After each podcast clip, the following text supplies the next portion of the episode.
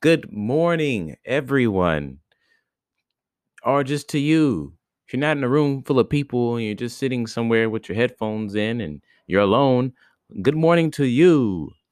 This is Reading with Finest. I am Finest. I'm reading Japanese Myths.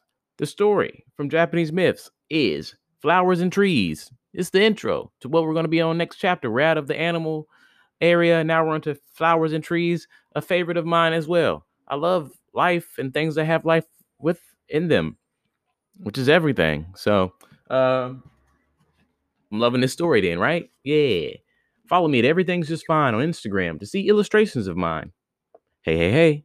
Try to read every day. But if you can't, you won't. It's all right. I will for you. Let's get this story started.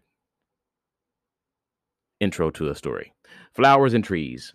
One of the most striking and certainly one of the most pleasing characteristics of Japanese is their intense love of flowers and trees. Merry parties set out to see the azaleas bloom or the splendor of the pink white cherry blossom or the scarlet glory of the maple trees. The love of flowers is only a small part of the Japanese love of nature. The great Japanese designer of gardens, Kobo Ari Inshu, said that an ideal garden should be like the sweet solitude of a landscape, clouded by moonlight, with a half gloom between the trees. The pine tree is the emblem of good fortune and longevity, symbolizing the camaraderie of love, the peaceful and mutual devotion of old married people in Japan. The chrysanthemum is Japan's national flower and is certainly a fitting symbol for the imperial standard. Once, like the English rose, is figured a badge in the War of the Chrysanthemums, a protracted civil war that divided the nation into two hostile fractions. Factions. Now, the cry. I know how to say this. Christ.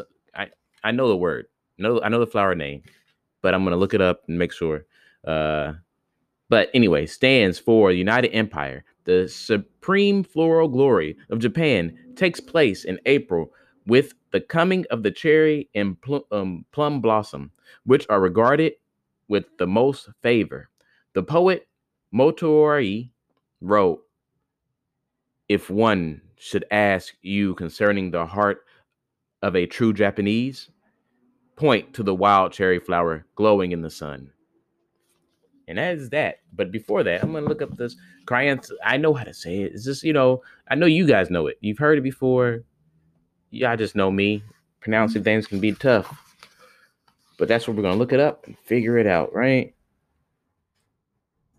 Chrysanthemis.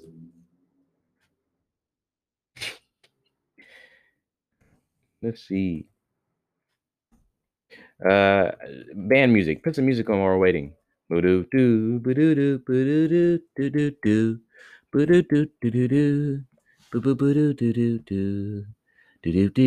Ah, no more. Chrysanthemum. I'm still gonna say it wrong, but close enough. Chrysanthemum. Chrysanthemum. That is the flower of Japan. The wild cherry blossom. Blossom. Look forward to learning about trees and flowers.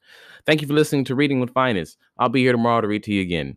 Today's the day. Go out there and learn something. Learn how to pronounce some words. Maybe that's just something to for me. Someone that does a reading podcast. Maybe I should be doing that today. we'll see.